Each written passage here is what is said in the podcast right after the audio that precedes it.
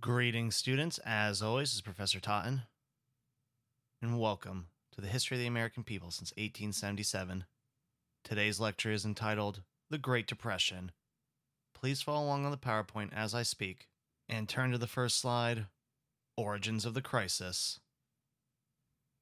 When Hoover took office in March 1929, he was extremely popular. He was a self made millionaire and led many charitable relief organizations. Hoover could have even run in 1920, but decided to wait. Had he run, he would have ended his term with a crash and not the beginning of the term, and thus may have went down as a great president. But that's a quirk of history. Unfortunately, Hoover was elected in 1929 at the end of a turbulent decade. Instead of the wild economic highs we typically associate with the roaring 20s, there were numerous signs of a fundamentally unstable economy, overloaded with credit, burdened by speculation, and with a massive wealth gap between rich and poor. The return of conservative politics in the 1920s reinforced federal fiscal policies that exacerbated the divide. Overwhelmingly, these policies favored wealthy investors who, flush with cash, spent their money on luxury goods in speculative investments in the rapidly rising stock market. The pro business policies of the 1920s were designed for an American economy built upon the production and consumption of durable goods. Yet by the late 1920s, much of the market was saturated. So when products failed to sell, inventories piled up, manufacturers scaled back production, and companies fired workers. However, there's a more direct cause of the Great Depression. According to David Kennedy's article that you have to read, the stock market was overvalued because people and banks were buying stocks on margin, which meant you had to only pay 10% for a stock price at first and then pay the rest back over time, just like allotment plans. Well, that means that the stock market may say it has X amount of dollars invested, but in reality, the money on the books may only be 10% of the value. So, what will happen when everyone sells? That's right, you have nothing to pay them with, no real money there. Also, banks do not have depositor insurance. They are unregulated and are free to invest your deposits in risky stock schemes to make them more money. Well, then, when the market tanks, those investments are wiped out. And that means that your deposit that you thought was safe is now gone. So banks have no money to give back to depositors who are trying to get back their life savings. When you combine this with a massive credit bubble, it is a ticking time bomb. And in every single industry, there is not enough liquidity, meaning that there's too much debt and not enough cash or assets to pay it all back. The point is the whole system is unstable, and all it will take is a severe shock to bring the whole thing crashing down. Please advance to the next slide entitled The Crash. When you combine this instability with the actions of government, you have the recipe for disaster. On October 29th, 1929, the stock market crashed, triggered in part by the British raising their interest rates. In the course of a single day, 16.4 million shares of stock were sold and stock values evaporated. Shares of US Steel dropped from $262 to 22. General Motors fell from $73 a share to 8. Overnight, four-fifths of J.D. Rockefeller's fortune, the greatest in American history, vanished. Many stock traders who had lived lavishly had to sell their cars, fancy clothing, and jewelry in order to repay their debts. Others committed suicide rather than face the humiliation of poverty. But we should all note the crash did not cause the Great Depression, but it marked the point when all the underlying problems began to take their toll. In response to the crash in 1930, Congress passed and Hoover signed the Hawley Smoot Tariff Act. This was the highest peacetime protective tariff in U.S. history and was passed just as global markets began to crumble. The results were staggering as other countries responded in kind. Tariff walls rose across the globe and international trade ground to a halt. Between 1929 and 1932, international trade dropped from 36 billion to just 12 billion. American exports fell by 78%. Combined with overproduction and declining domestic consumption, the tariff exacerbated the world's economic collapse. Over the next three years, 5,000 banks closed and tens of thousands of Americans lost their savings. Please go ahead and watch the clip on the PowerPoint from the movie It's a Wonderful Life. Okay, so did you watch the clip? I actually don't really like that movie because the bad guy, Potter, gets away with everything in the end.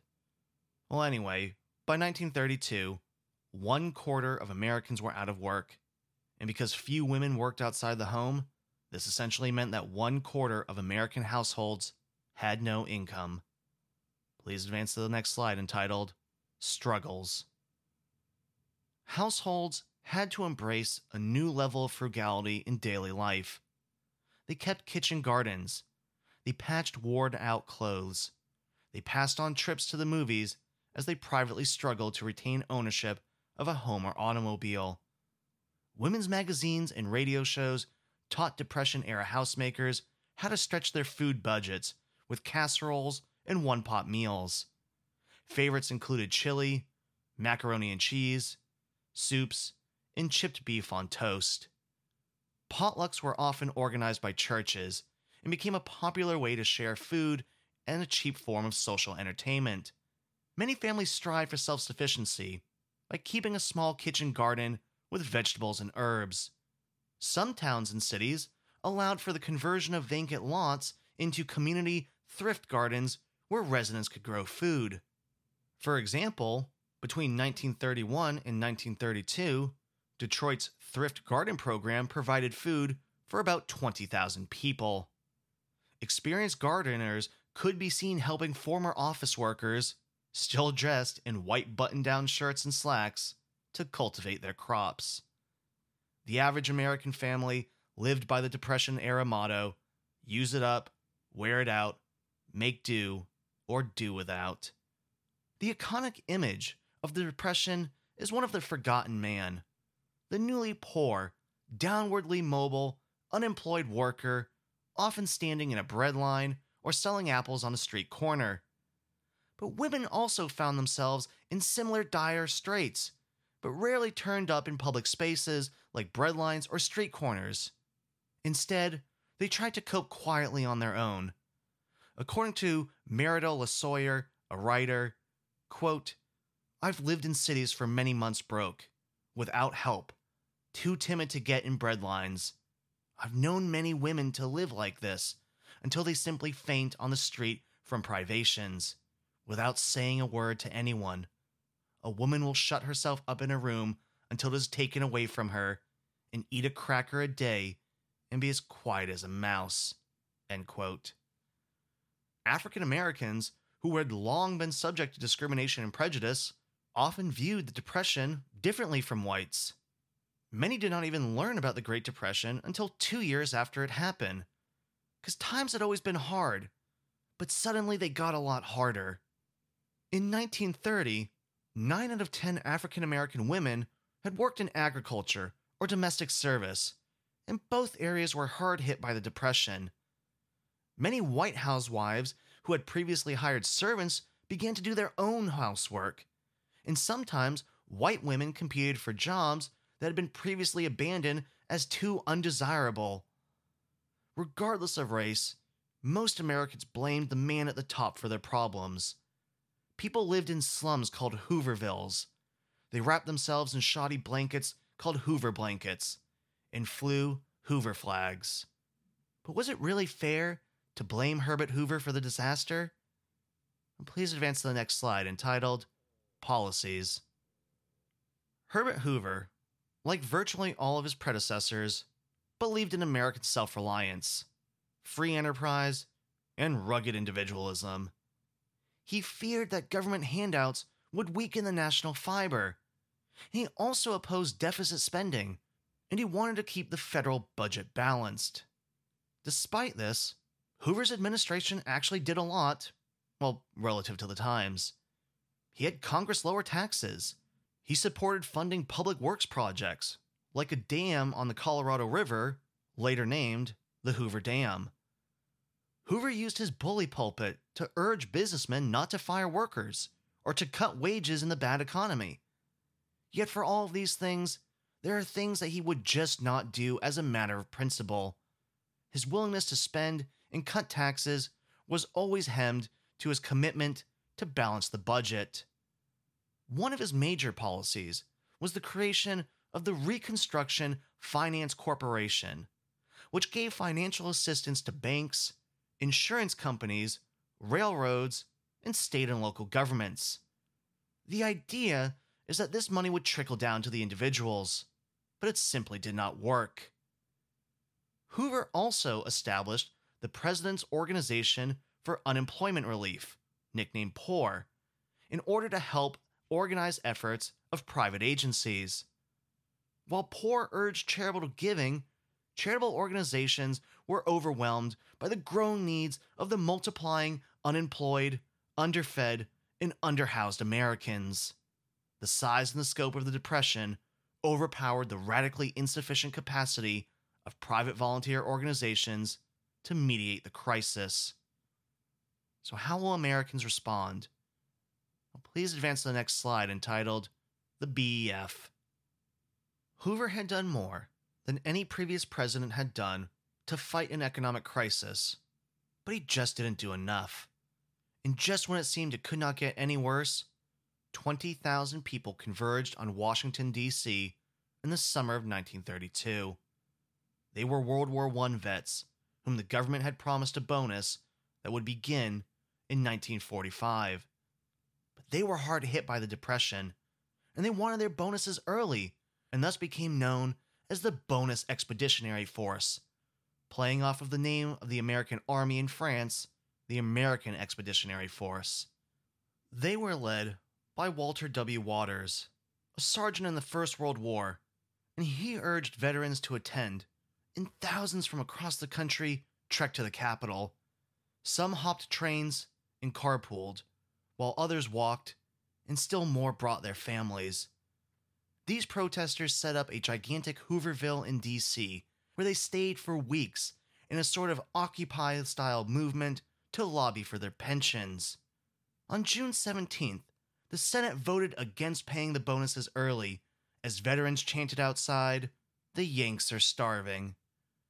The veterans were then told to leave, and Hoover even bought train tickets for some, but thousands refused.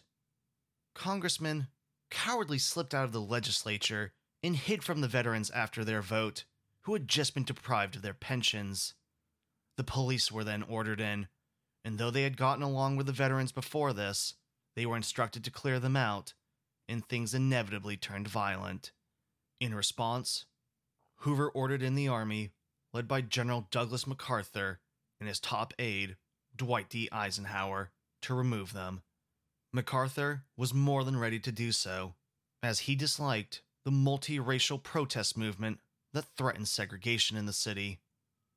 On July 28, 1932, the Army, with 200 cavalry and 400 infantry moved in with bayonets fixed. As they came upon groups of veterans, they threw gas canisters into the crowd, and many of these veterans had been gassed in the war and now were being gassed by the very army they had fought for. MacArthur then ordered his men to destroy the tent city, and the soldiers set fire to the veterans' homes as the veterans tried to escape. One soldier who took part, George S. Patton Jr., who would later become a general in the Second World War, came face to face with another veteran who had saved his life in France during the First World War, though Patton did not repay the favor and pushed the man on. During the conflagration, at least one child was killed in the fires, and thousands of families lost everything. In the aftermath, the press blamed Hoover for the tragic end of the bonus army and printed pictures of the flames from the tent city visible in the sky behind the White House in the Capitol building. The American people were further outraged by the federal government's inaction in the face of a worsening depression. Hoover tried to blame communist organizers for the bonus army, but the press refused to perpetuate the story with no evidence. The American people wanted change and began demanding immediate action from the federal government in the aftermath of the protest. This was a national low point for the country that is hard to imagine. Please advance to the next slide entitled The Election of 1932. When the New York governor, Franklin Delano Roosevelt, accepted the Democratic nomination, he said, quote, I pledge you, I pledge myself to a new deal for the American people. What exactly did that mean? Well, as governor of New York, FDR had embraced state programs to relieve poverty and provide unemployment insurance. But he did not promise new expansive federal programs. And even during times of the presidential campaign, he attacked Hoover for overspending. But in an earlier campaign speech, he had said that, quote, the country needs and demands bold, persistent experimentation. It is common sense to take a method and try it. If it fails, admit it frankly and try another. But above all, try something. And this would be FDR's approach in a nutshell, and it was good enough for most Americans. As FDR defeated Hoover in a landslide, and the Democrats now controlled both houses of Congress, which would be very important for passing legislation. Please advance to the last slide entitled Conclusion. The fiscal policies of the preceding Republican business presidents undoubtedly widened the gap between rich and poor and fostered a standoff over international trade, but such policies were widely popular and for much of the 1920s were widely seen as a source of the decade's explosive growth. But low corporate and personal taxes, easy credit, and depressed interest rates further contributed to the economic instability. The massive credit bubble, buying stocks on margin, and the declining farm prices over the previous decade only exacerbated this instability. When the Great Depression hit, Hoover attempted to expand the federal government slightly in order to help the economy, but he gave money to business owners, not the people. But we should also note that in the 1920s, citizens did not expect the government to provide handouts, although this idea would change by 1932. As a result, the economic crisis widened. Unemployment skyrocketed to 25.6% by 1933, and cities ran out of resources like Detroit, and individuals lost millions of dollars worth of savings.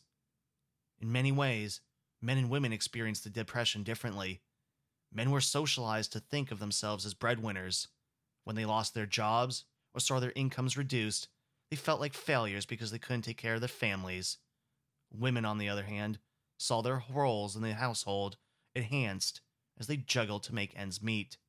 As the Depression worked its way across the United States, Americans hoped to weather the economic storm as best they could, waiting for some form of relief, any answer to the ever mounting economic collapse that strangled so many American lives. That relief finally came with the election of FDR as he embarked on a new deal for the American people. Well, that is all I have for you for today. I hope you are staying safe and making smart decisions. Thank you very much and have a wonderful day. I'll see you next time.